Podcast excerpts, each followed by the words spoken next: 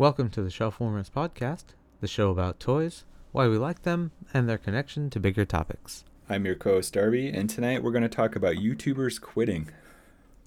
And I'm your co host, Sugu. Join us tonight and stay tuned as we make a very special announcement. All right. no!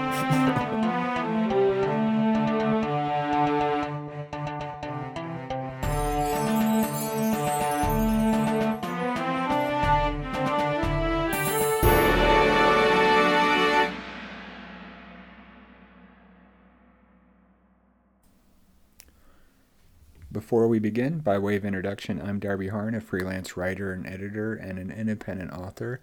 Publishers Weekly called my novel Ever the Hero an entertaining debut which uses superpowers as a metaphor to delve into class politics and an alternate America.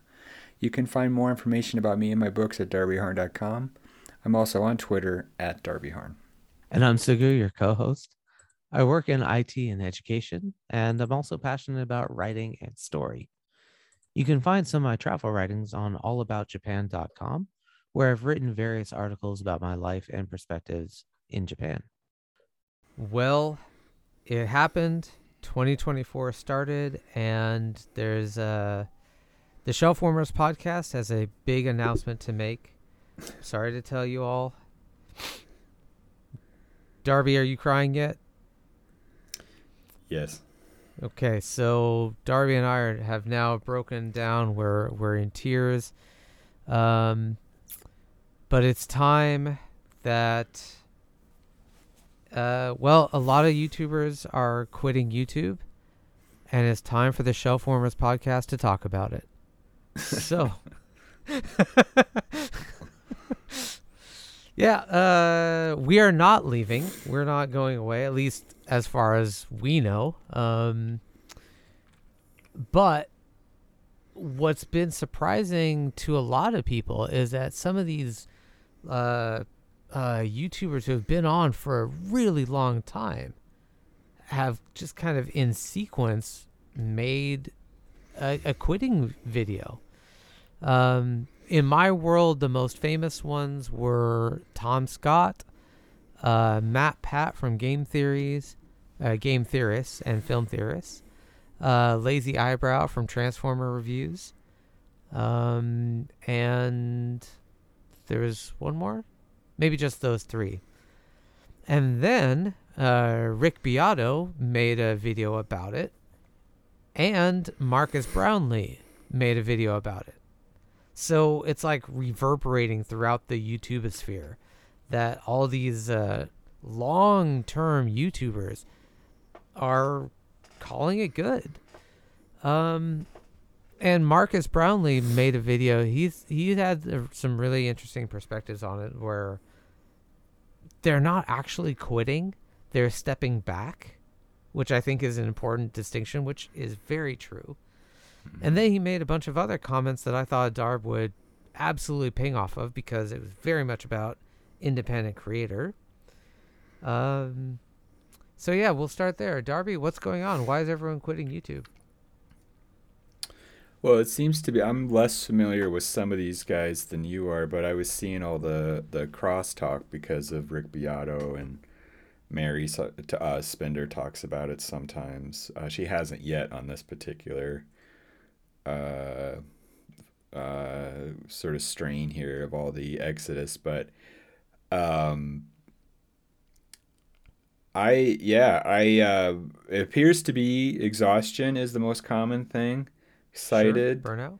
Burn burnout and which I totally get. I don't get what it's like to be a high uh high level YouTuber because that is sort of um that's a stratosphere that obviously few people are in. But it seems like there's a lot of people in it, and it seems to be producing the same thing over and over again, with some exception, which is this just burnout. And I was just saying before we started recording, it shouldn't be surprising. Everybody's like shocked that these people are burnt out, but if you just listen to any of them, or even ones that aren't on that level, and I and I and I I watch a lot of YouTubers who are you know mid big, whatever you want to call it. I don't even know anymore. Um, but it actually doesn't matter because any level that you're at in any independent space that involves social media, certainly YouTube, which is um, f- just fr- frankly, film TV production involves film TV production. and so if you're a one person unit and you're doing the filming, editing, graphic design, music, um, if you're doing that by yourself, which a lot of people are, um, you're making a TV episode every week.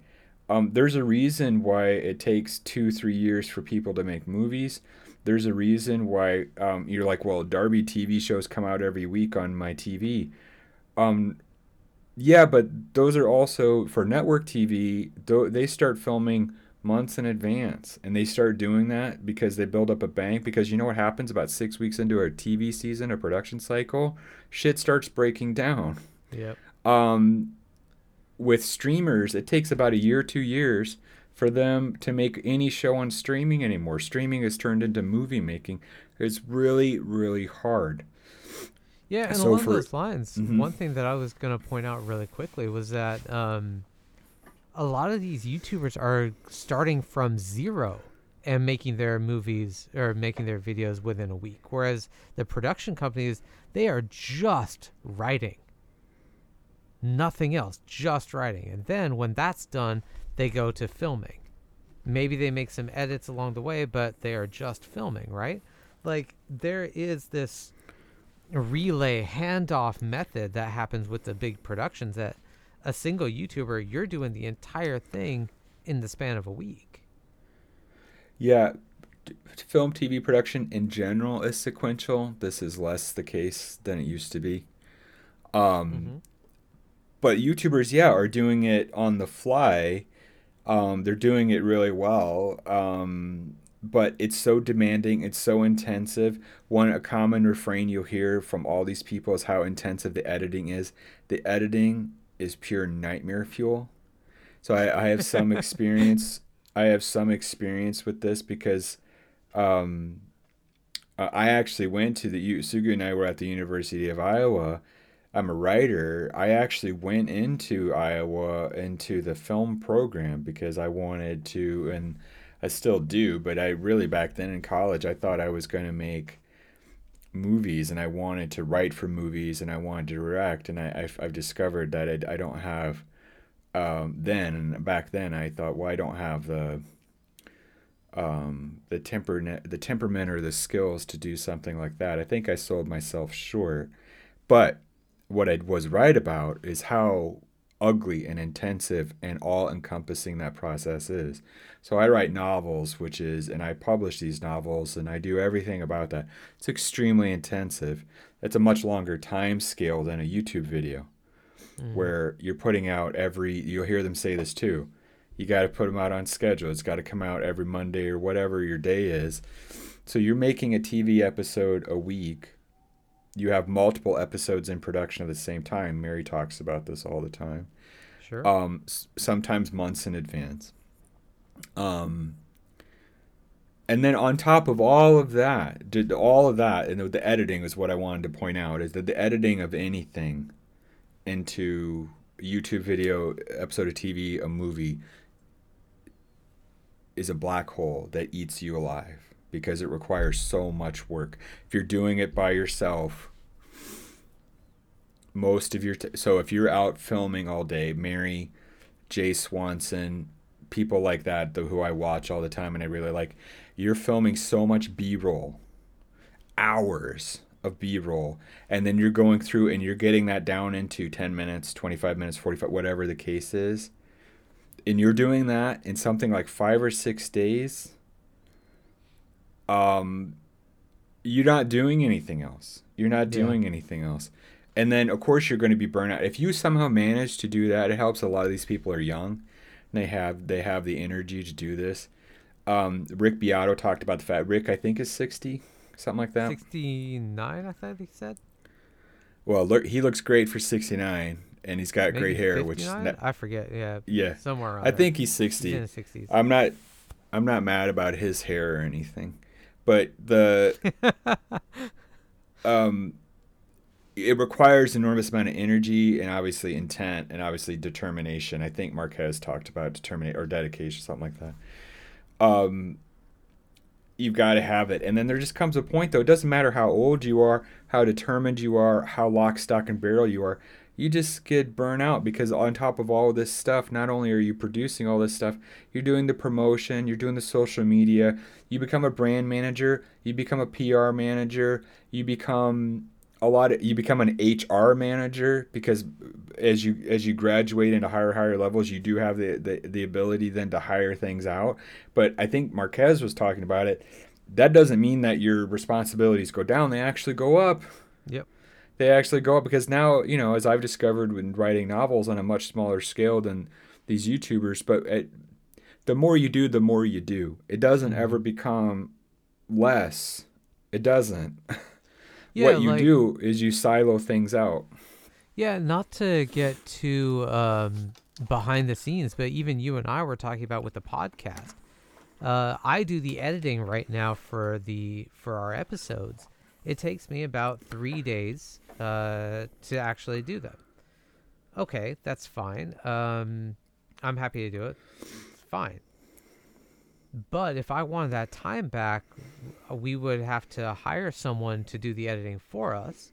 Okay average cost, at least what I looked at on, I think it was Fiverr, uh, for an editor for a podcast, would be a little over a hundred dollars.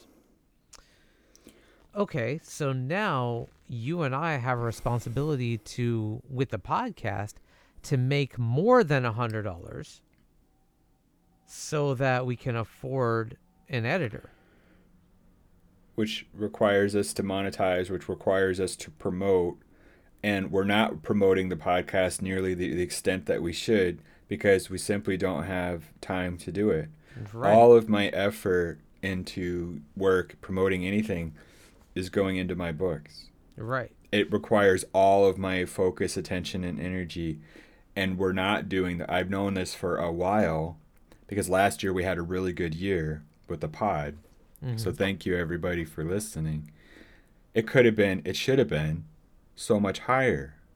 But we didn't put the work, which demands a lot of things, mostly on social media for us, which is um, every episode should be following a pattern that a lot of pods do, which is not just, hey, here's our latest pod, but like, here's outtakes from the pod. Here's the funniest thing from the pod. Here's the most relevant thing from the pod.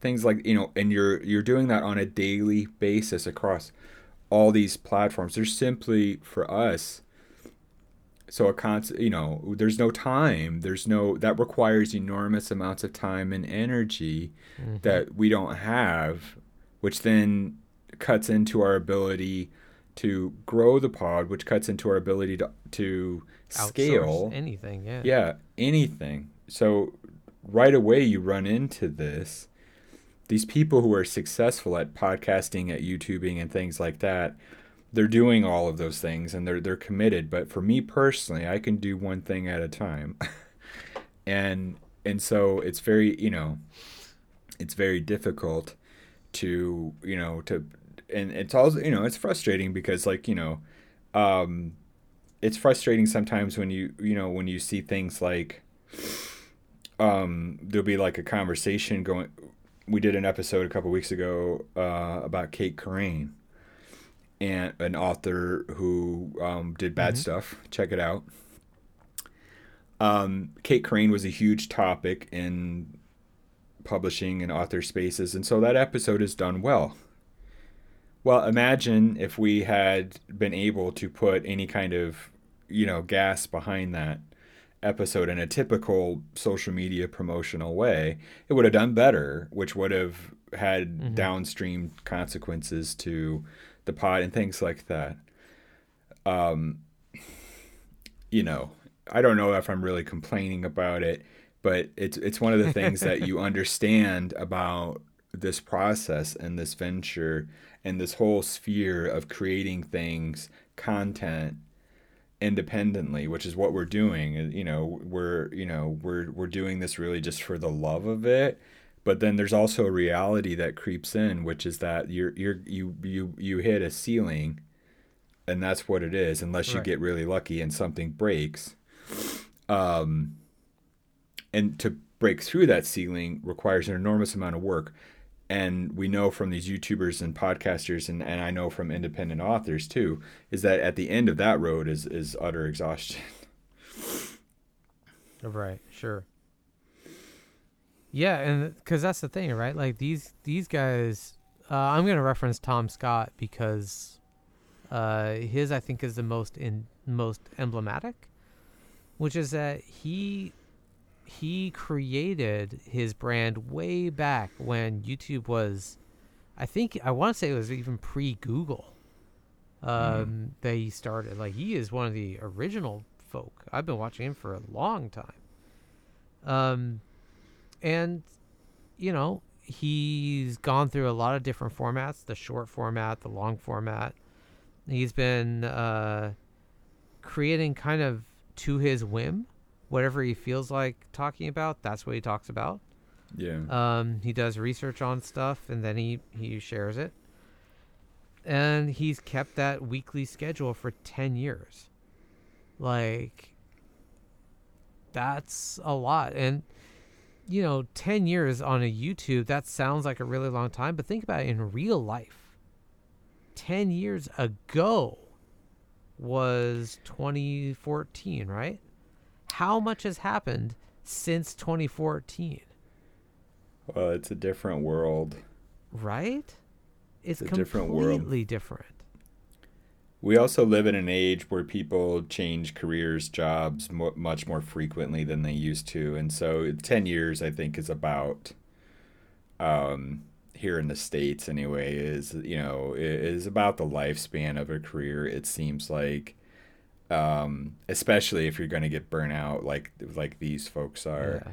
But these are early adopters. These are people who helped create this forum and establish this forum and, and created the the environment in which people can come into it and it's lucrative and it's you can be famous um you all of these things you you know you you can uh Marques appears to have I I'm not I wasn't familiar with him until you um sent me the video appears to have you know brand relationships with some major major major brands Oh yeah. Yeah. So- he's he's a big uh, a big player with in the tech space. So you can get all these great benefits and he you know as he talked about in his video you know it it, it it's you know he's not burnout you, you know there are ways of avoiding it and as rick beato talked about you know it's there you know you have to do what you love so long as you love it you're not going to get tired of it and as so long as you do what you want which for me independent author is is it, to me that's the only rule is is just to be yourself and to do what you want and to do what you love. It's your space, it's your time. Why would you do anything other than what you want to do? Um, some people don't do that. Um, some people want to chase trends, they want to chase the algorithm, they want to chase the dollars. That will lead to burnout, the same as anything else, because your six your likelihood of success is low. So you'll be doing, you know, and then as Marques, I think the most interesting thing Mar- Marques talked about in his video is the scaling, which is that, you know, they being a creative, it's like a job, especially more and more because now you're just now, you know, there used to be this, well, you're the artist. Well, now you're the artist and the business. It, it doesn't matter if you're an mm-hmm. independent author, if you're a YouTuber, if you're a podcaster, whatever, you're a musician you're a business too but those it does those things a creative business doesn't scale the same as a normal business which it has it has more or less a natural sort of progression the the creative side of it in this independent space is you, you're you're you're doing things at a much bigger scale than your your output sort of exceeds your input you're doing way more than what the the returns seem to indicate at a much sooner Well, there's Uh, another there's another part to it too. Like you I I know that the industry exists, but you can't really hire someone else to write your book. Like you can ghostwriters and pen you right? But Yeah. what I mean is that book, even though it has your name slapped on it as the author, it's not your voice. It's someone else channeling your voice, or it's someone else writing for you, right? So, Well, yeah. yeah, go ahead. This, well, this just for me gets into the whole AI thing in the Chat GPT, which just makes my skin crawl. Because you got a lot of people like, well, well, now I can just, uh, Darby, I'll just type in, you know, whatever, write write me a book or whatever, and then, or actually, I'll just feed in my novel to Chat GPT, and then Chat GPT will learn me, and then be able to write books for me. I'm like, it. I, I really detest that whole thing. But anyway. I mean, it's never going to create your work, right? I do like, in, in a very abstract way, I do like that Chat GPT is another tool that serves to, or that can serve to democratize art. Like, you can set Chat GPT to write write your book. It's not going to be very good, but at least it's a chance for you to get your voice out for the people who can't write like on their own. If it gives them that extra boost, fine. Like I said, as a tool. But for people who are trying to use it to as the foundation of their business and they're trying to make money off it, it won't work. You can still tell what is AI generated as opposed to human created. Absolutely. And the human element is the most important part of all of this, whether you're YouTubing, you're podcasting, you're writing novels, you're a musician, whatever. What people respond to when they like these YouTube creators is is they make a connection with the person and you know they they this insight into their world and their perspective and you want to connect with that and when you diminish that because it becomes too much about it becomes artificial it becomes too slick there are some youtubers that for me are just slick to the point of like you slip right off them um and then you know as far as the author as far as the writing thing goes i think me personally you know um it that's you're the it's it's you. You're like i said before it's it's your time. It's your effort. Why would you do anything other than what you're going to do? If you want to use your time and effort into having a program write books for you i guess that's your prerogative.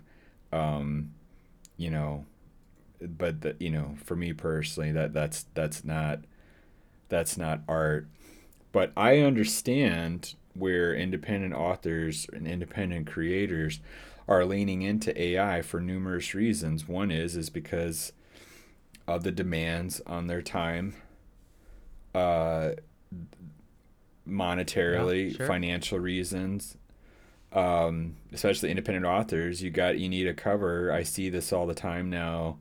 People are using AI generated art for their covers and things like that, and they're doing it because, in Yeah. some cases, it looks good. Um, in most cases, it's inexpensive compared to actually hiring a person. I have a serious problem with that as well. I, I, I you know, it, it, it, um, you, you, you know, it AI is a threat to working artists but I understand why they do it because you're not made out of money. I get it. Well, you know, another another side of this, and this is gonna sound like a really weird segue, but I promise I'm going somewhere with this. Uh, marijuana. Um, Okay. I I remember when there was a what, yeah I know I remember when there was the big talk about whether marijuana should be legal or should not be legal and, and all that. And I I was talking with someone and I remember making the point that whatever happens, it's not going to be the the people who need it that are going to get it first. Marijuana, when it becomes legal, is going to get sucked up by the corporatists, by the by the millionaires, by the billionaires who can afford to take that quote risk and they will drive everyone else out of business. The small the small marijuana shops. Like you won't be able to be a small home grower. And you're actually kind of seeing that happen now that marijuana is legal in many places. you do have these uh, mom pop stores uh, sprout up, shall we say? Um, Mm-hmm. and they are getting gobbled up by the I don't want to say bigger chains, but the stores that have much bigger investors. Like It's any, For example, any John business. Yeah, it's any business. It's it's right? any market that opens. You have people that rush into it with a lot of capital, and then they they they suck the oxygen out of it. I I think what's different in the independent space is that what separates like YouTube and podcasting from like the in, you know an independent author is I don't have any branding potential. I don't have any partnerships I can seek or um, things like that. So like you know um, I can't boot. The only way I can boost myself is through sales or recognition or you know or ads or th- things like that that have to really are really particular to that field. But um, and so there's there's some parts of it that are similar, which is that if you YouTubers sort of boost each other and you know they have like interests or they have like audiences and so that happens with authors too of course and that happened before all of this social media but the money part of it I think is is really the biggest factor. There's so much money in being a YouTuber. I know a lot of YouTubers talk about the fact that there's not as much money as you think. Um, and that I understand that part of it. I also understand that there are a lot of hidden there's a lot of hidden money in being a YouTuber, Patreon, things like that. Um, you know, when you start talking about your team and you start talking about things like that, you're paying for them something. They're not doing it for free. Um, you know, you, you are making money and you're making enough money to sustain that and also travel every week or every month to these locations where you film at and to pay for all that hardware that you're very prominently displaying behind you, all of that stuff. You know, some of that maybe been gifted to you by your brand partners, but some of it isn't. Um, all of that. There's a lot of money in it. And then you want to chase more money because it's extremely lucrative. I can only imagine someone like Marques has 18. I was shocked. I was 18. Not shocked that he would have, but I was I didn't know anything about him, and I looked down at the subscriber thing. I was like, what? 18 million subscribers. Then that his particular video on the quitting YouTube already had within 24 hours already had three million views. Mm-hmm. So I know from Mary more or less what this works out to on in terms of what that video itself pays out, just the video. Um, at three million views, and then so and then when you account for all the other things, he has a merch shop in which he's got some Marques branded hoodies. He's got his Patreon. All of the, that shit adds up. The the t-shirts and they'll tell you the YouTubers the t-shirts and the the hoodies the sweatshirts where it's at. That's that's, well, that's easy just money. uh, that's what every band has gone through since like the '70s, right? Like you Yes. you make more money off off of selling the merch and the the concert tickets, like Justin the small venue concert tickets. Do you know who Justin Hawkins is, Sugu? No, He's the lead singer of The Darkness, um, and he's got a great YouTube channel. And he said for a while um, that really most musicians today are are really T-shirt manufacturers because mm-hmm. about seventy five percent of their income comes from the merch, which for them is T-shirts. right. and I've known this. uh, This is true almost in every, which is one reason why you see a lot of Kickstarters for books that have T-shirts. But comic book shops, a lot of them sell T-shirts. You're like, okay, that kind of makes sense. You know, you get an X Men shirt or Spider Man shirt. They actually make way more money on the T-shirts Sure. than they do anything else. And then I know, I know personally that they can sell ten T-shirts in a month, and they can, that that's for them as a month. I, Before I anything have else. a friend who has a or who had a relatively successful side hustle of putting sayings on t-shirts and selling it via Amazon. Yeah, there there are people at the shows. I've seen it that do that do clothing, that do shirts and shoes and things like that. Um, that I get it because it's it's it's lucrative.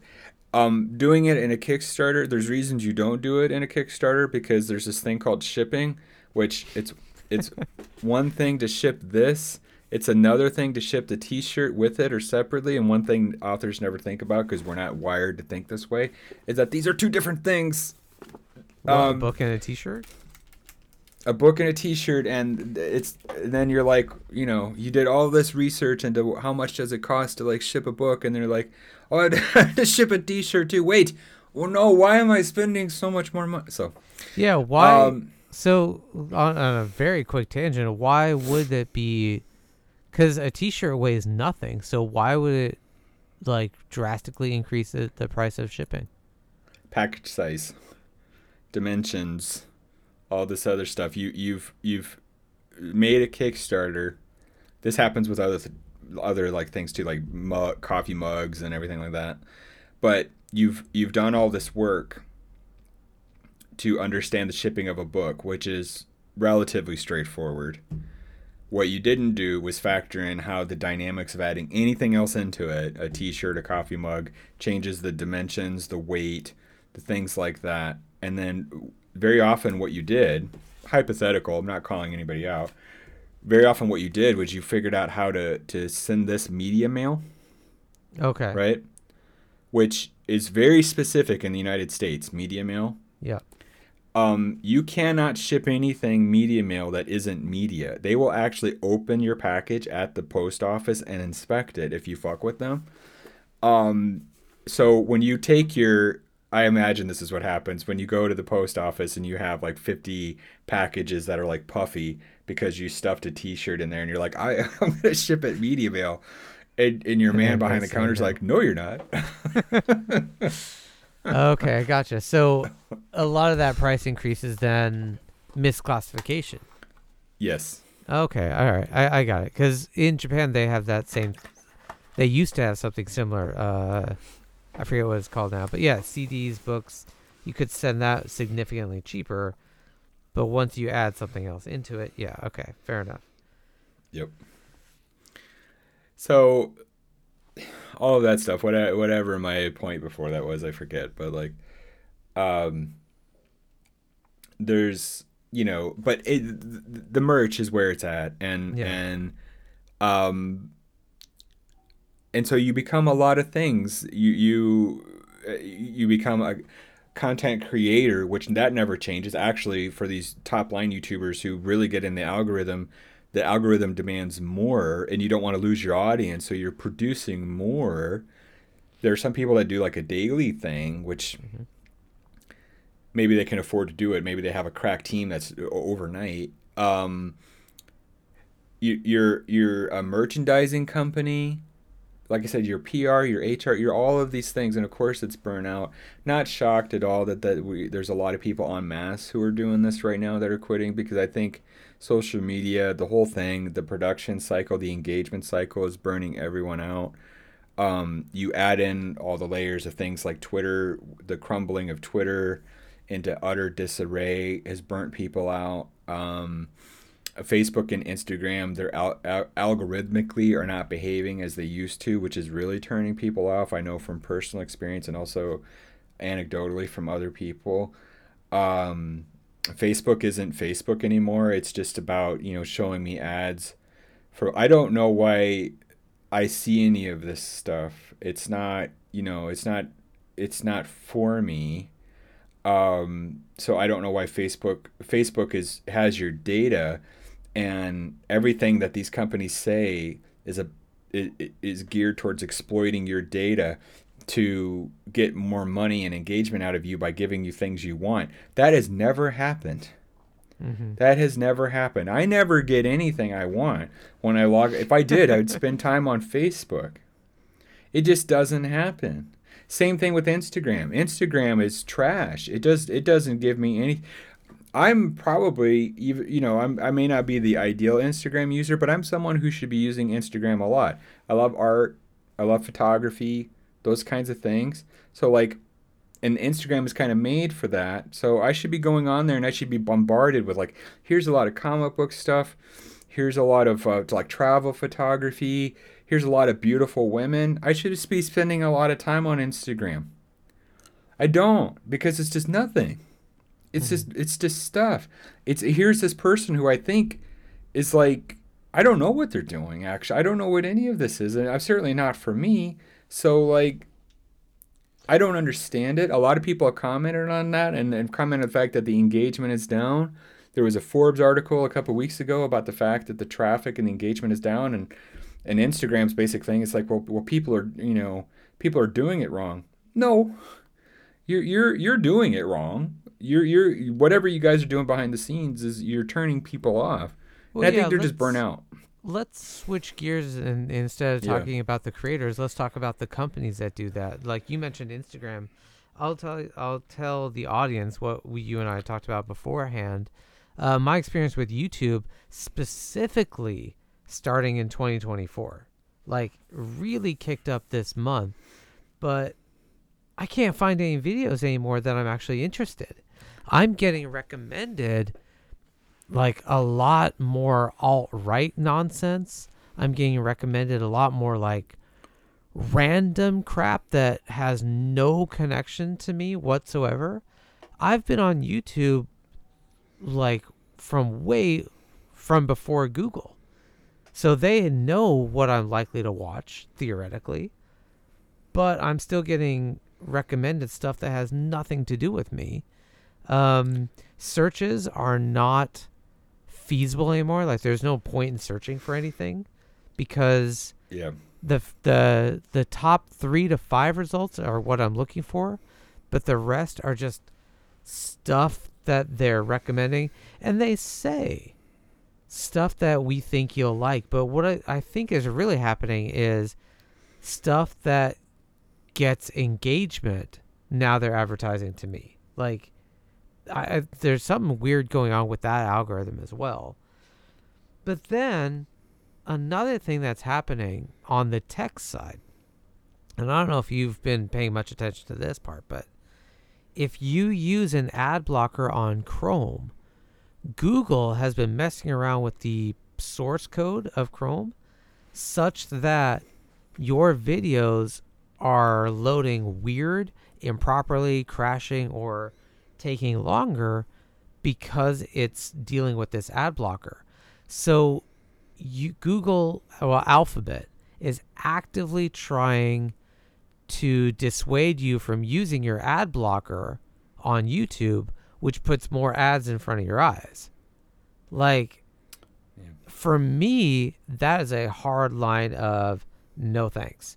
If you're going to if you're going to restrict my movement on the internet because of ads that you want to put more ads in front of my face, I'm not going to that website. So I'm interacting with YouTube less because of that. Like I don't want them to force more ads down my throat. So it's super aggressive. It's super antagonistic. And as I said before we started recording, we live in an age where we're bombarded with choice, options. We can get our content from infinite sources. So when we're overwhelmed with choice, what we're discovering in the 21st century is that the easiest thing for people to do is simply to stop, to quit. That's Mhm. the easily easiest choice that you can make. You don't want actually it turns out you don't want infinite choices. Like as an autistic person, I could have told you this a long time ago. but as the world at as the world at large is discovering, you don't want that. What you want is a couple different things, right? Yeah. And then you want really what- uh, choice, I think, or the Yeah, you want you want what you always want, but you want the option of not choosing it. So when you get overwhelmed with choices, what you tend to do is simply to make none at all. And what these companies are doing is that the engagement that they're driving is disengagement. And rather than understand that, understand that the alienation and disengagement that they're inducing, they're becoming even more aggressive. So they do have my data. They know what I like. They know what my interests are. They know what my tendencies are. But they're not pushing like things at me. They're pushing the opposite because because their algorithmic model is based off of um, agitation. So they know that if they push a lot of right wing shit at me or a lot of Comicsgate shit at me, that they think that I'll respond to that. But I don't. I do what I do on Twitter.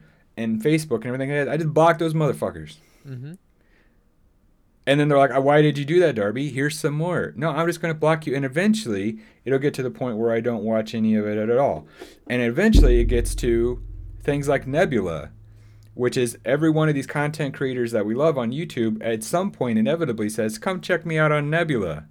Want to know why? Because this place is fucking trash.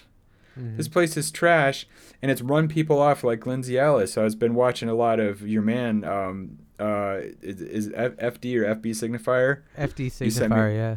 F- FD. So you sent me one of his videos. I ended up doing what I I always do with these YouTubers. I ended up watching a lot of his stuff.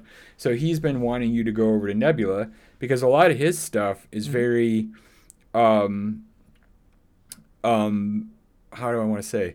A lot of his stuff is is, per, is pretty heavy, like political discourse and things like that. That you even words and terms that you can't say on YouTube.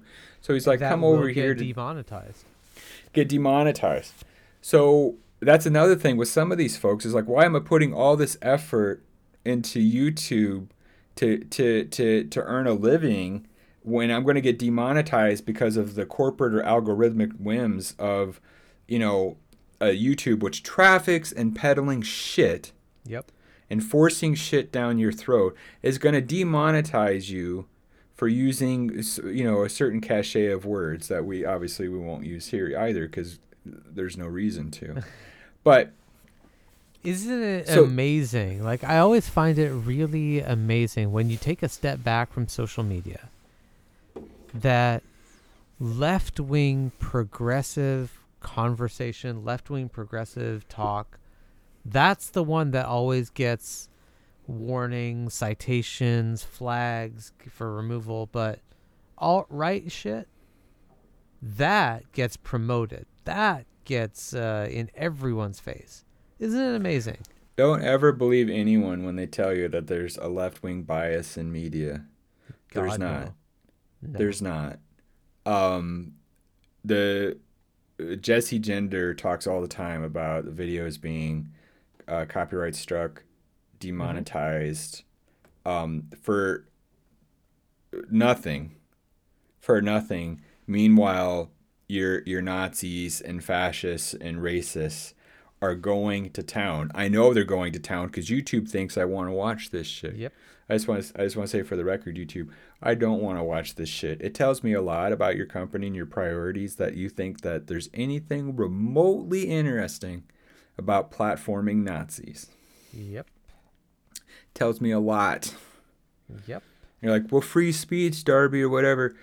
Um, there's free speech, and then there's hate speech, and like I know the difference because I'm educated. YouTube doesn't care because there's money in both.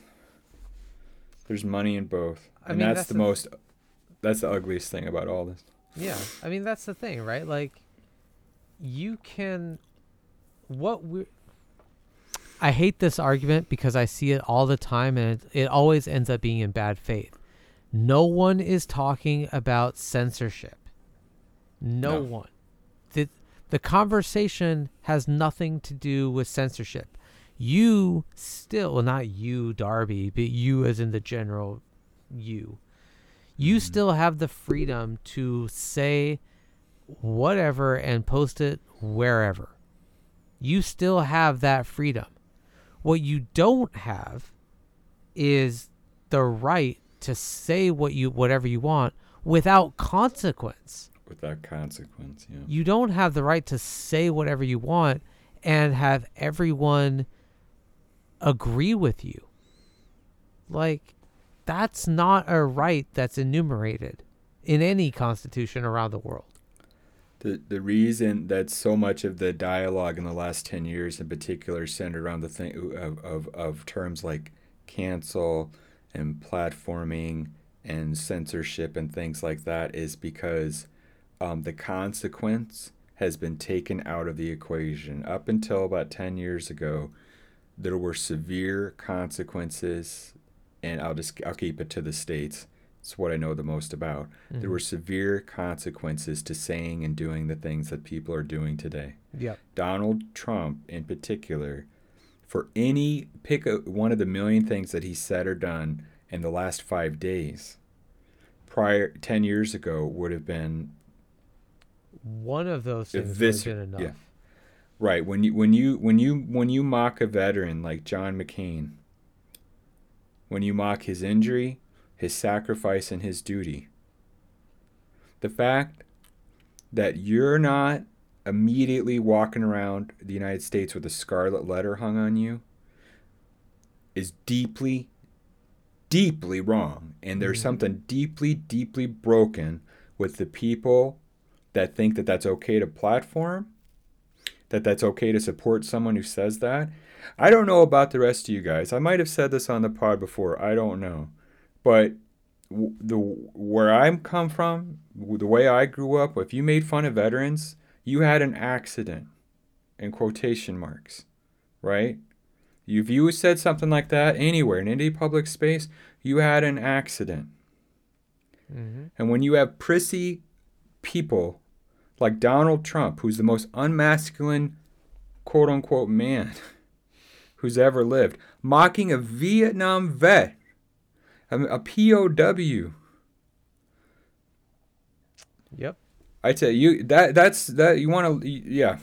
That that's disgusting. That's disgusting. And that's the world we live in. Is that we live in a country where not only can you say that and get away with that, you can get elected president and you can come within a heartbeat of being president again. That for me that's deeply wrong. Like I, you know, if like if I'm related to you or I know I know you or I'm associated with you in any way and you say something like that or you platform someone like that or you vote for somebody like that, you and I have a serious problem. Because actions and words have consequences and a consequence of you mocking a Vietnam vet who served his country and allowed for you to sit on your ass and run your mouth a consequence of that is you and I don't talk anymore. But that's th- that's the point. They're not being jailed for that speech. They're not being imprisoned. They're not um, being incarcerated. They're not. They're not even being silenced. Their speech still exists. Yeah, and they, what they get turned into is victims. Cause like, how dare you try to cancel me, Darby, for wiping my feet on a Vietnam vet? Fuck you, Darby. How dare you? You're trying to cancel me. But that's just it. No one's trying to cancel you. Like No, we just no, don't talk anymore. Your speech is still there on Twitter. It still exists. Anybody and hell, who says that. Elon that Musk is going to give you a thumbs up for all that. So, yeah, he's gonna retweet you. right? Um, no, no, all these people are like, oh, I'm canceled. Like none of you have been canceled. Like um, uh, FD Signifier just did a video recently about um, Dave Chappelle, and Dave Chappelle is constantly attacking trans people, and he's constantly going on about cancel culture. You know who isn't canceled? Dave Chappelle. Exactly. So let's he be still has that stup- that damn platform. he still has a platform. He still has an audience, and Netflix isn't taking us down. Actually, Netflix is promoting a transphobe in the same way that Warner Brothers is promoting a transphobe in J.K. Rowling. Yeah. She hasn't been canceled, and the fact that she hasn't been canceled, but is still walking around carrying this crucifix, like, "Oh, I've been canceled. You're coming after me. You're trying to destroy. You're trying to destroy. You know, pretty little me. You know, like how how dare you guys? I'm so weak, and I'm so." Like, no, you're a bigot. You're a monster, and you haven't been canceled. Actually, this whole experience has just made you into, you've just descended into this abyss of being worse and worse and worse and worse. Every time she opens her mouth, something worse comes out. Yep. There's no canceling. What are you guys talking about? I know we're getting away from the, you, the YouTube thing. But, you know, no, there's none of that. I mean, that's junk. That's junk. Yeah. There's no there's no consequences for people who behave this way.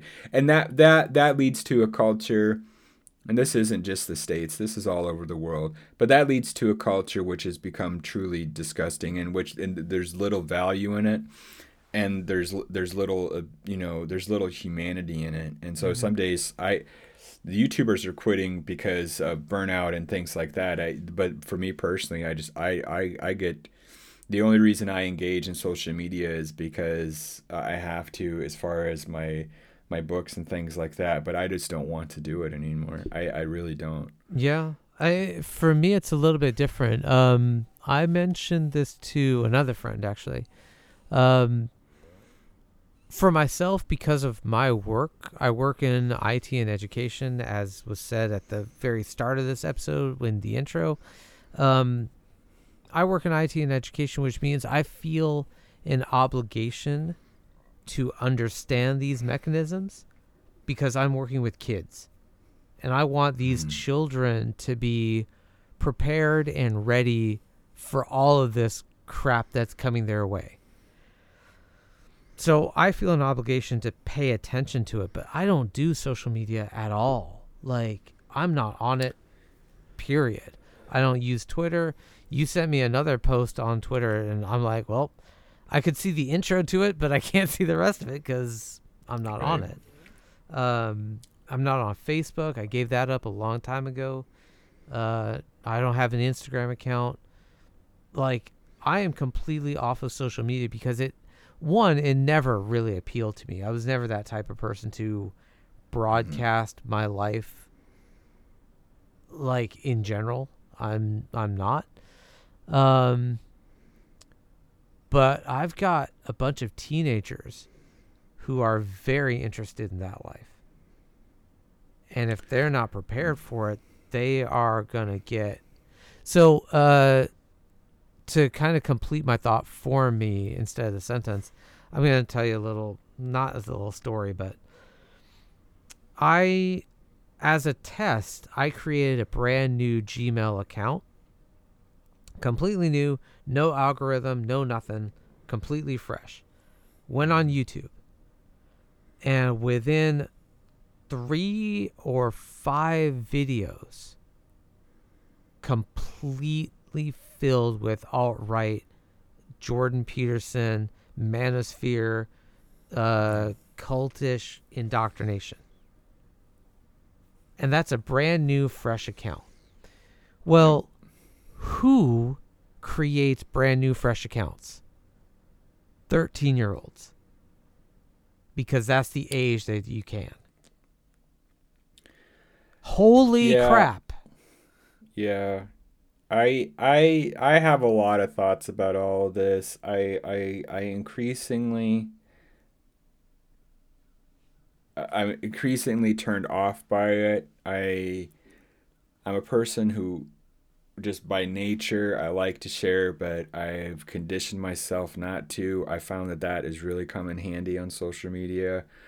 Um, I actually, my inclination is not to share anything about myself personally on social media. I just have developed an aversion to it. Yeah. And so I like to share media, discriminately, not shouting out into well, a void. Yeah, it's, it's just for me, it's become about the books, which is, it feels, it probably reads to people just very half hearted because it is, because it's, I feel like I, I, I do it because I have to do it. Mm-hmm and so it's devoid i think of personality. And so it's actually not doing what it needs to be doing which is engaging people personally and giving them a sense of who i am beyond the books. It's it's the what versus the why that we've talked about yep. vis-a-vis simon sinek. So in person you're getting the why from me. On social media you're just really getting the what. And so it's not really doing the things it probably needs to be doing. But then I, I I'm very little. I, I have no motivation to change that regards to social media.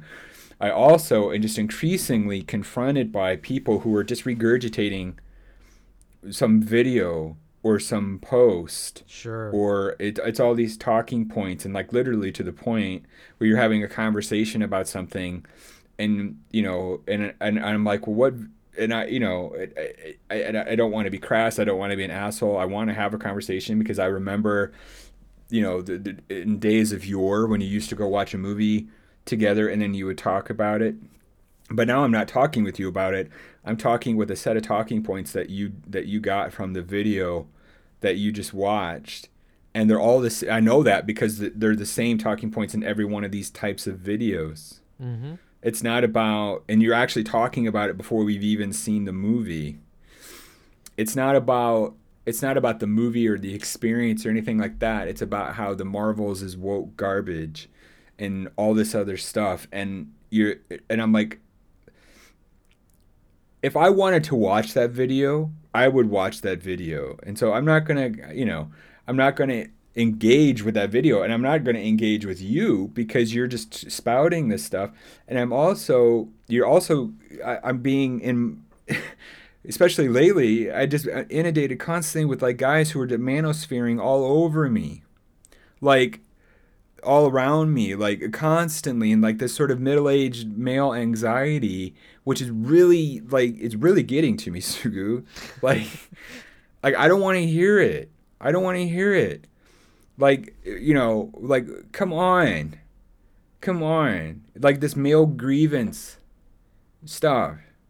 Like, you know, um, it burns me out. So you're burnt out engaging with this media and then you're burnt out because of its its toxic spillover into reality. And so what it leads to me then is like I just don't I don't engage and I don't talk about these things. And then you're like the person on the other side of that is like, you know, well I I don't understand why, you know, we're not talking or or or whatever. And it's like, um, there's a reason, you know, like it's I just, you know, there's a reason. I just I don't I don't you know I don't want to hear this stuff, and I've told you that.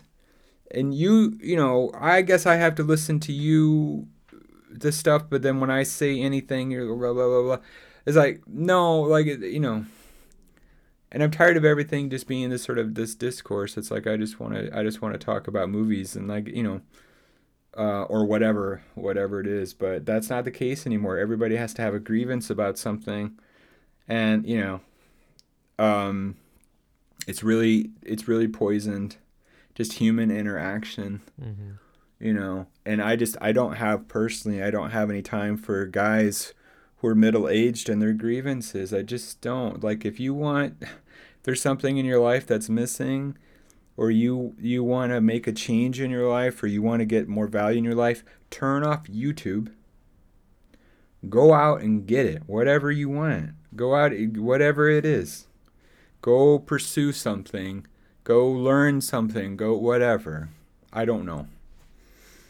I don't know. Spend less time on YouTube. I have so many uh, thoughts. I do too. I just what, edited what all that said. shit. Um, one one thing, like you you use the the completely apropos word, which is regurgitate.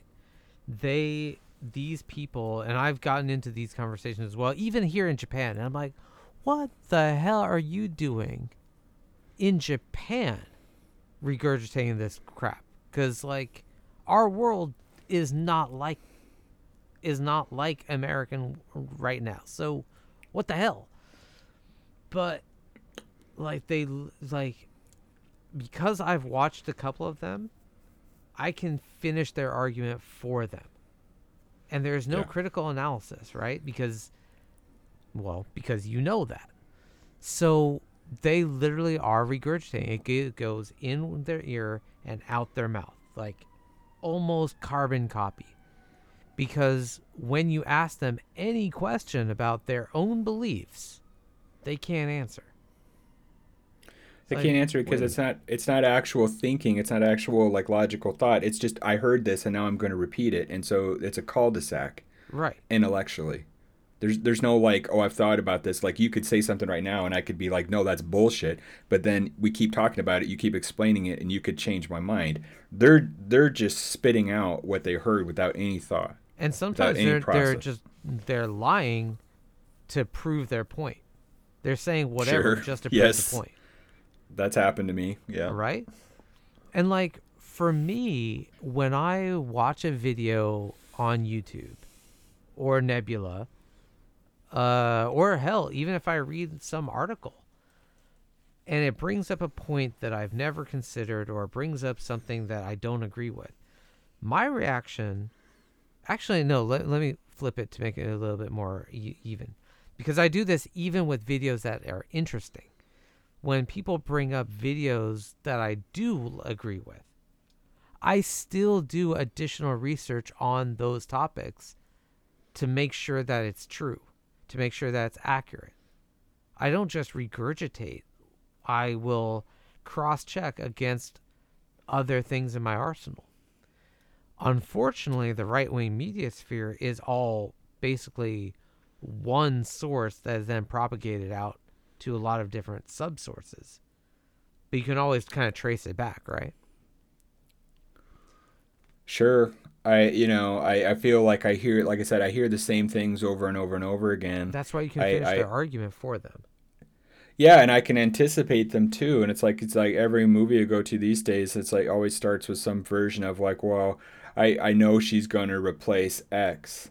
I know Natalie Portman is gonna replace Chris Hemsworth as Thor. I know Phoebe Waller Bridge is gonna replace Indiana Jones last Indiana Jones movie. And I, this is before the movie even comes out. I was like, that's not what's happening. Natalie Portman isn't gonna take over Thor. I know that because Natalie Portman's pretty on the record about like I don't want to do this shit all the time. hmm Um, what are you talking about? It's just this male replacement stuff, and that that that frankly creeps me out. That you're sitting around thinking about like you know like any of this like that your your anxiety in life is Natalie Portman replacing Chris Hemsworth. That's your anxiety. So Like, are you fucking with me? this brings up another thing that I was uh, I wanted to bring up and I completely forgot, which is um, Barbie.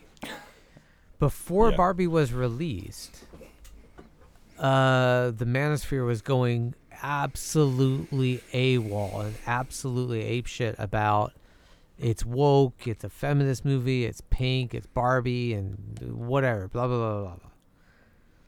Then the movie came out and it was released, and it sorry, it movie came out and it made a ton of money and it was really quite successful.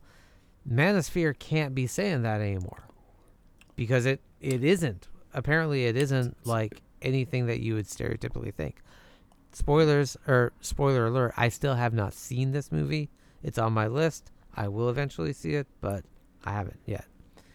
Uh, but anyway, Yeah. The Eleventh Manosphere highest grossing cannot- film of all time. huh? Eleventh highest grossing film of all time. Barbie. So they can't say uh, any of that anymore. That it go woke, go broke, or anything. They can't say a platitude because it doesn't fit anymore. So they quietly changed the narrative about Barbie that it's uh, I forget. They it was basically they're starting to say the exact opposite. Um, to So- again fit their narrative. So like fuck off. Exactly, exactly. It, I, I, you know, it, it also doesn't serve your narrative for you, the Jordan Petersons of the world, to go see the Barbie on day one on opening night. So, which is what he did, and I know that because motherfuckers were talking about it and everything. And like to give you a quick anecdote, I know I, I, I don't know if we're a, a field from where we started or not, but like. So the big the big thing here, you know, the, of 2023 and really around the world for the most part was Barbenheimer, which was the the the weird confluence of the fact that Barbie and Oppenheimer came out on the same day. And so what a lot of people did that turned into a fad, which made both movies ridiculously successful, is they went to see them together. Because these are about the most different movies you could possibly imagine right. but it became this weird thing and so i wanted to do that so this is back in july and i wanted to see both and so i was telling the crew that i usually see the, they you know most of the crew very psyched to see oppenheimer christopher nolan movie um not really excited to see barbie but i was like i let's just see but it'd be fun we'll go see oppenheimer We'll then we'll we'll go. We'll have a couple drinks. We'll discuss Oppenheimer. We'll get a little bit of a buzz, and then we'll go see Barbie. And I guarantee you, Barbie will be an absolute thrill, right? I guarantee it. But that conversation didn't go anywhere because it descended into like wokeness and things like that. And no, I'm not gonna. I don't. I'm not gonna see Barbie, and the, this movie's gonna bomb anyway because Oppenheimer, what, whatever. And I'm like, and I, and this is where it really went off the rails. I said Barbie's gonna be the biggest movie of the year. And they're like, "What are you talking about?" So we go to see we go to see Oppenheimer. You know which movie has a line? Barbie. Barbie. And I said, "For real?" I said Barbie's going to be like Avengers. It's going to make like 500 million dollars. And they're like, "You're fucking nuts." I know it is because the only movies that get lines in 2023 out the fucking door are movies like that. Right. Because there aren't any lines anymore because you could buy your tickets in advance. So when there are lines out the door on opening night, it's because people have to fucking see that movie immediately, and that turns into what happened with Barbie. Barbie made I think six hundred million dollars here in the states. It's 11th highest grossing movie of all time. It destroyed Oppenheimer in terms of the box office and things. Oppenheimer did just fine. I think Oppenheimer ended up making a billion dollars worldwide. Um, but they didn't want to see it, so we didn't we didn't do Barbenheimer. But but it was something as simple as that. It's something I thought would be fucking funny. That ten years ago would have they, you know, people would have been like, sure, we'll go, you know, whatever. Barbie yeah, will have a gas. Barbie's a great movie to go ha- have fun with because, especially if you if you have a buzz. But like, you know, it's a great movie. Uh, it's fun. Um, By the way, we do have an episode on Barbie that we did like several years ago, so uh, check that out too. We do, yeah. Check that out. Um, but it, it it's it's those kinds of things. You you know and if you don't want to see Barbie you don't want to see Barbie. I can very easily see how someone could be like you know like why you know why would I want to go see a movie about Barbie? Because you have a, a, maybe a preconception about the doll and the toys and things like that that the movie is sort of you know playing with and not but or hell maybe you're just not into that style of movie that genre. Like and that you don't fine. have to watch everything. You don't have to like everything yeah, if you if you're not into it, that that's perfectly fine. The same way as like someone's not into Oppenheimer, that's fine. Someone's not and into Marvel, the, like that's totally fine. It doesn't matter, but that's not the conversation. The conversation is as well. This is woke trash, and this is a movie you have, and it's going to bomb and everything like that, and you know, um, uh, all you know, the same conversation I have with every to the point where like you know, I just I don't really. There's really not a lot of going to the movies with the crew anymore to mm-hmm. be completely honest, because it's it's taken it's taken the joy out of it. Sure, it's taken the joy out of it. So, yeah, yeah, because like I don't know, I I remember I a long time ago, people were watching movies less about the analysis, or at least I was I was interacting with people more with people who did not want to analyze a movie or did not want to pick apart a movie. They just wanted to watch it and be entertained. Just want to be entertained. I just want to go have a good time. I just, want to have shut fun. off my brain. I want to have fun because the movie was good, or I want to have fun trashing it because it was bad. Either way, I just and I you know in this thing and like I couldn't even I this has really become a pain point for me honestly because like I can't talk about anything anymore because I get sent a lot of videos, and then when you're hanging out with people, and it used to be you talk Star Wars, you talk Lord of the Rings, and now it's just we were talking about Rings of Power last year at Christmas, and and uh, there's a lot of people that were angry with that show for reasons that like all these woke reasons, and I'm like I don't know, hey, I don't know what you're talking about, you know, and like and this is no longer fun. This is no longer fun. It's like you know I'm not intimidated by women. I don't know why you are. And that's really what you're telling me. This isn't to do anything. This tells me that you're just intimidated by women.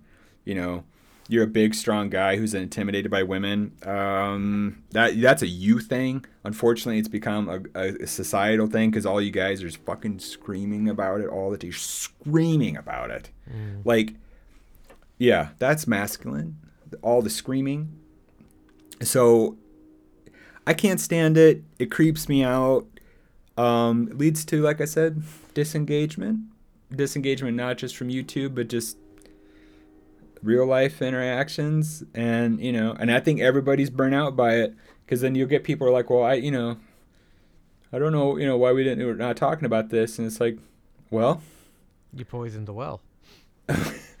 you know, so it's yeah, it makes me very tired. I you know I get tired super easy um of all of it and I just don't I just don't want to do it and then like you know the worst part of all of this is that um it's just very easy to disappear and so you know um um I don't like that personally. Like you know, like the worst part of like Twitter, it's like I, I, I a lot of my friends and colleagues have left Twitter.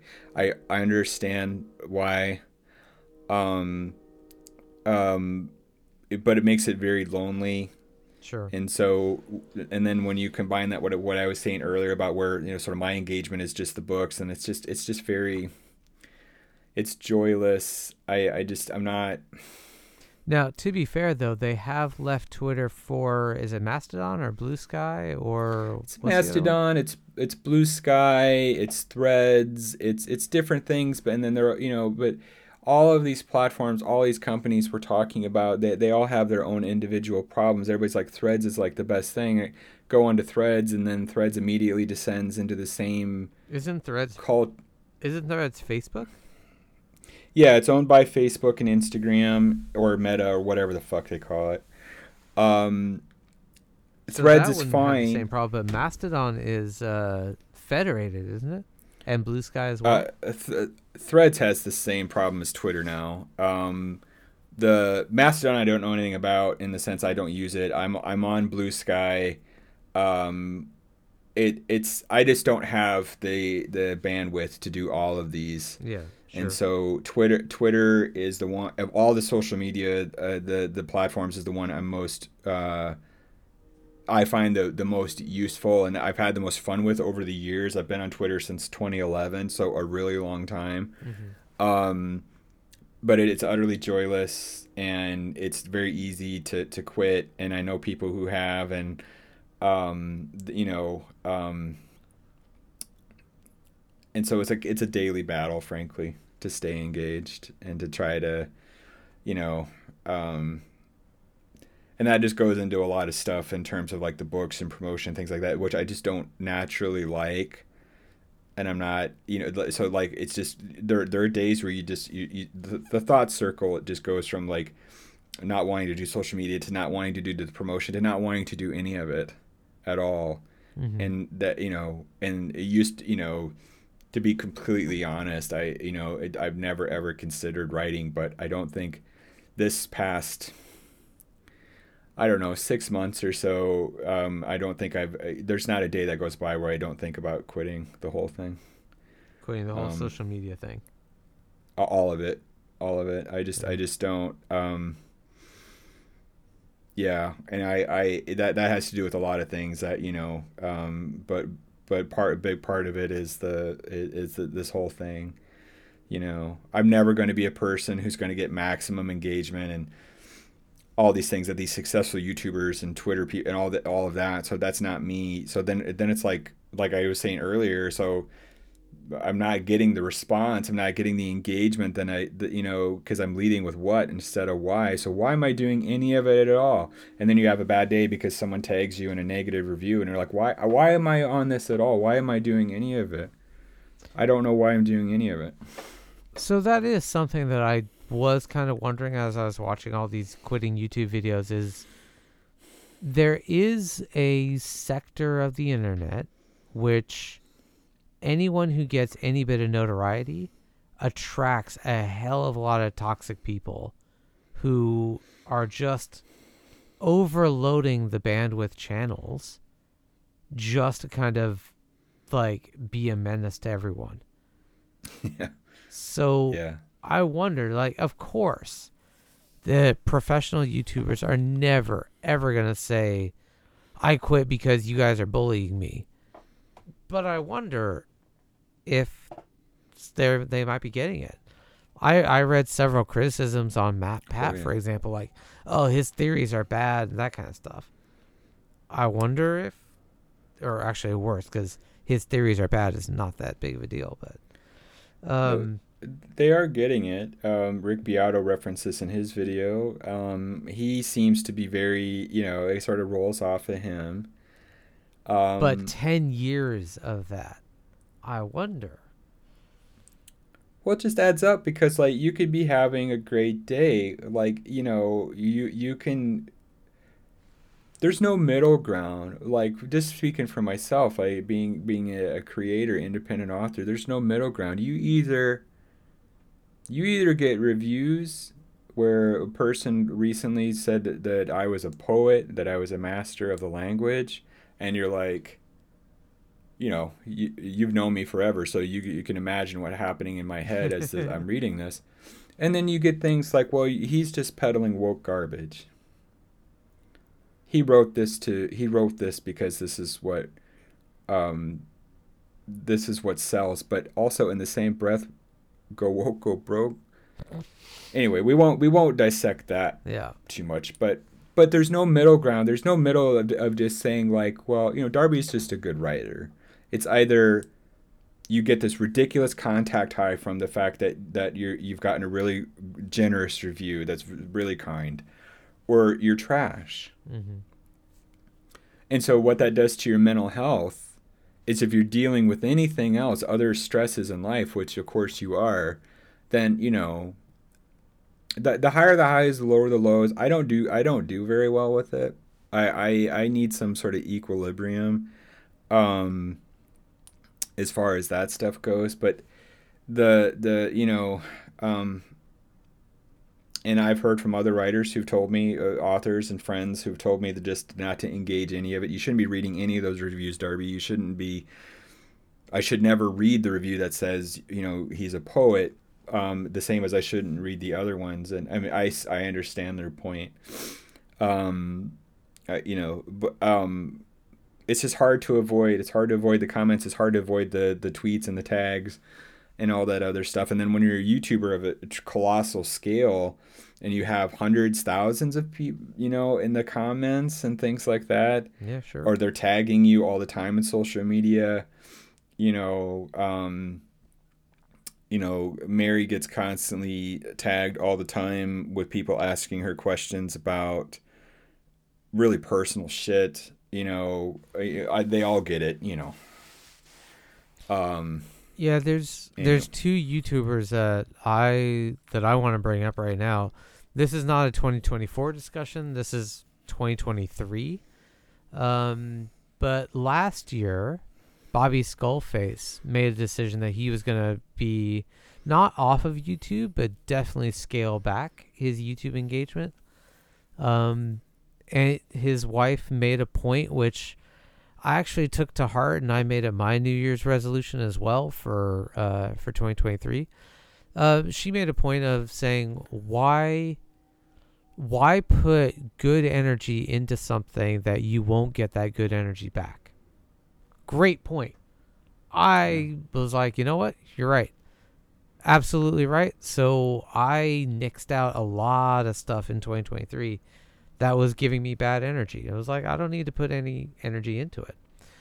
So, but Bobby Skullface also agreed, and he was pretty much, he decided to scale back YouTube to his comfort level of engagement and put everything else onto his Patreon, which he said he gets more value out of anyway, like the the feedback, the all that. Great, fantastic. yep. There's a lot that goes into that. Yep. right? The other one that I want to bring up is Sexy Cyborg. Do you know who this person is? No. Uh-uh. Okay, so Sexy Cyborg is a Chinese national. Uh, she also goes by the name, I don't know if it's her real name, to be fair. Uh, her name is Naomi Wu, and her handle is Sexy Cyborg. She is, uh, or she was a really big uh, makerspace YouTuber. So she did a lot of like 3D printing and uh, hobby space making stuff, drones.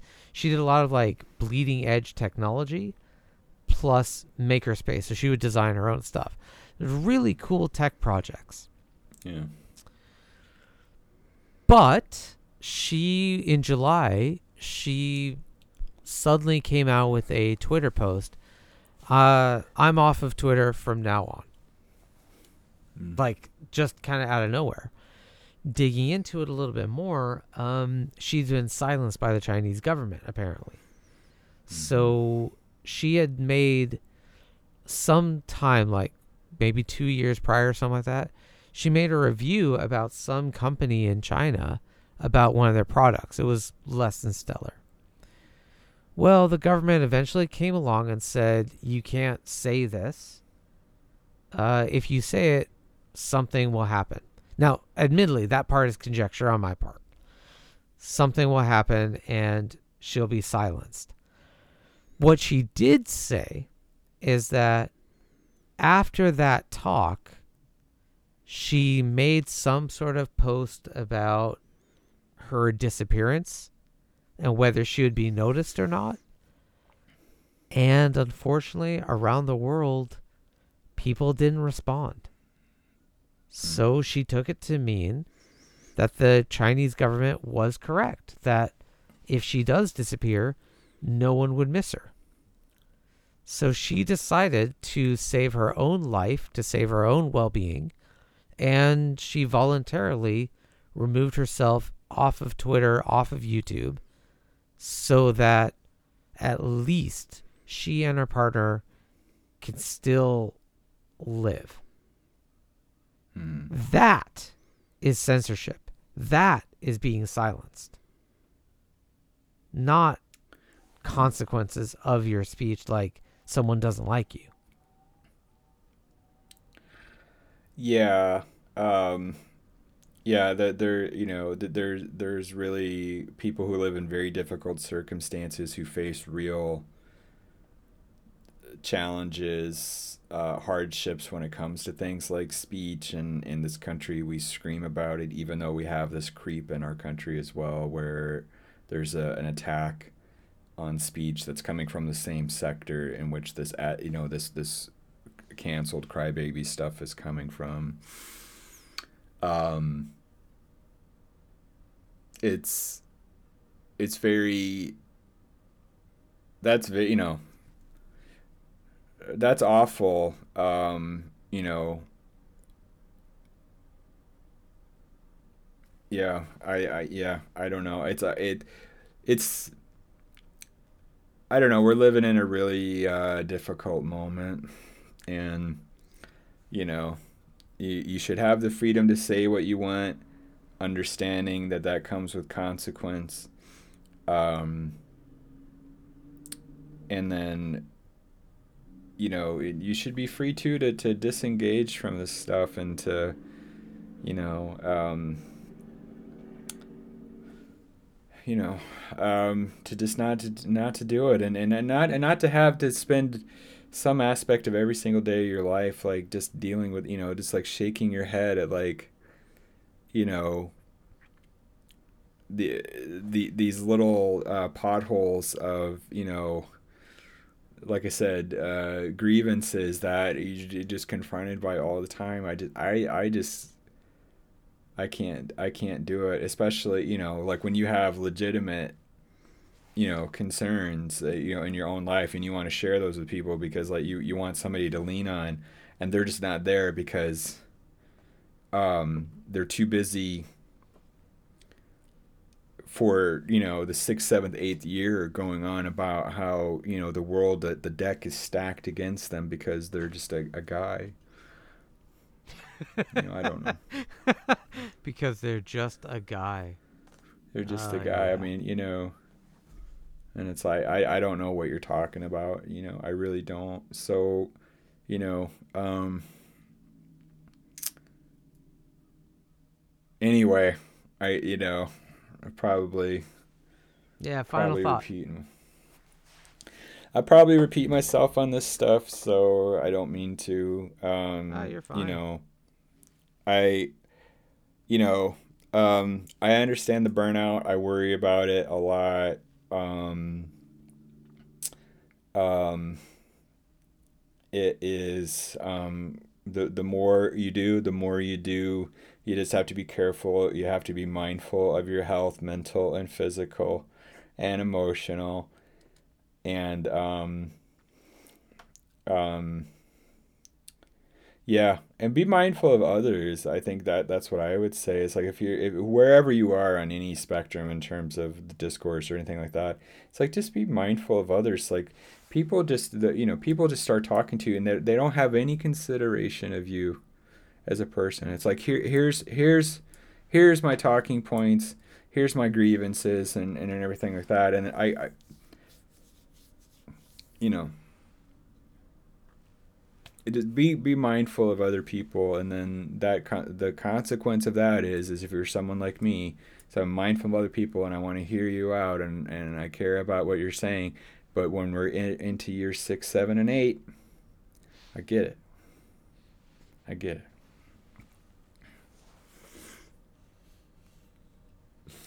All That's right. me. I don't- So, uh, my final thought. I wish the YouTubers that quit very well. I wish them all the success. Um, Yeah. I I would say pay attention to mental health. Don't disregard it. And take care of your take care of your house. Get your house in order and if YouTube is not part of your house anymore, nix it. Life will go Yeah. on. Yeah, I wish them all the best. That'll do it for today, folks. Thanks again for joining us. Once again, I'm Darby Harn, and you can find more information about me and my books at my website, darbyharn.com. I'm also on Twitter at Darby Harn. Sugu, how can they find out more about us and the podcast? You can follow us on Apple Podcasts, Spotify, or wherever you get your podcasts. You can reach us at our email address, shelfwarmers at gmail.com. Send us feedback about the show, your thoughts, opinions, recommendations, and insights on our perspectives. We're always happy to hear from you, our audience, and we'd love to share your opinions on our next show. Again, that's shelfwarmers at gmail.com. And if email isn't your thing, we're also on Twitter. You can reach us at shelfwarmers. Give us a holler. We have new episodes every Friday. As always, remember to stay safe, wash your hands, practice social distancing, and get vaccinated when you can. Stick around to listen to a free clip of more content from us. Subscribe today, and you can hear the rest of the following and more. Bye bye.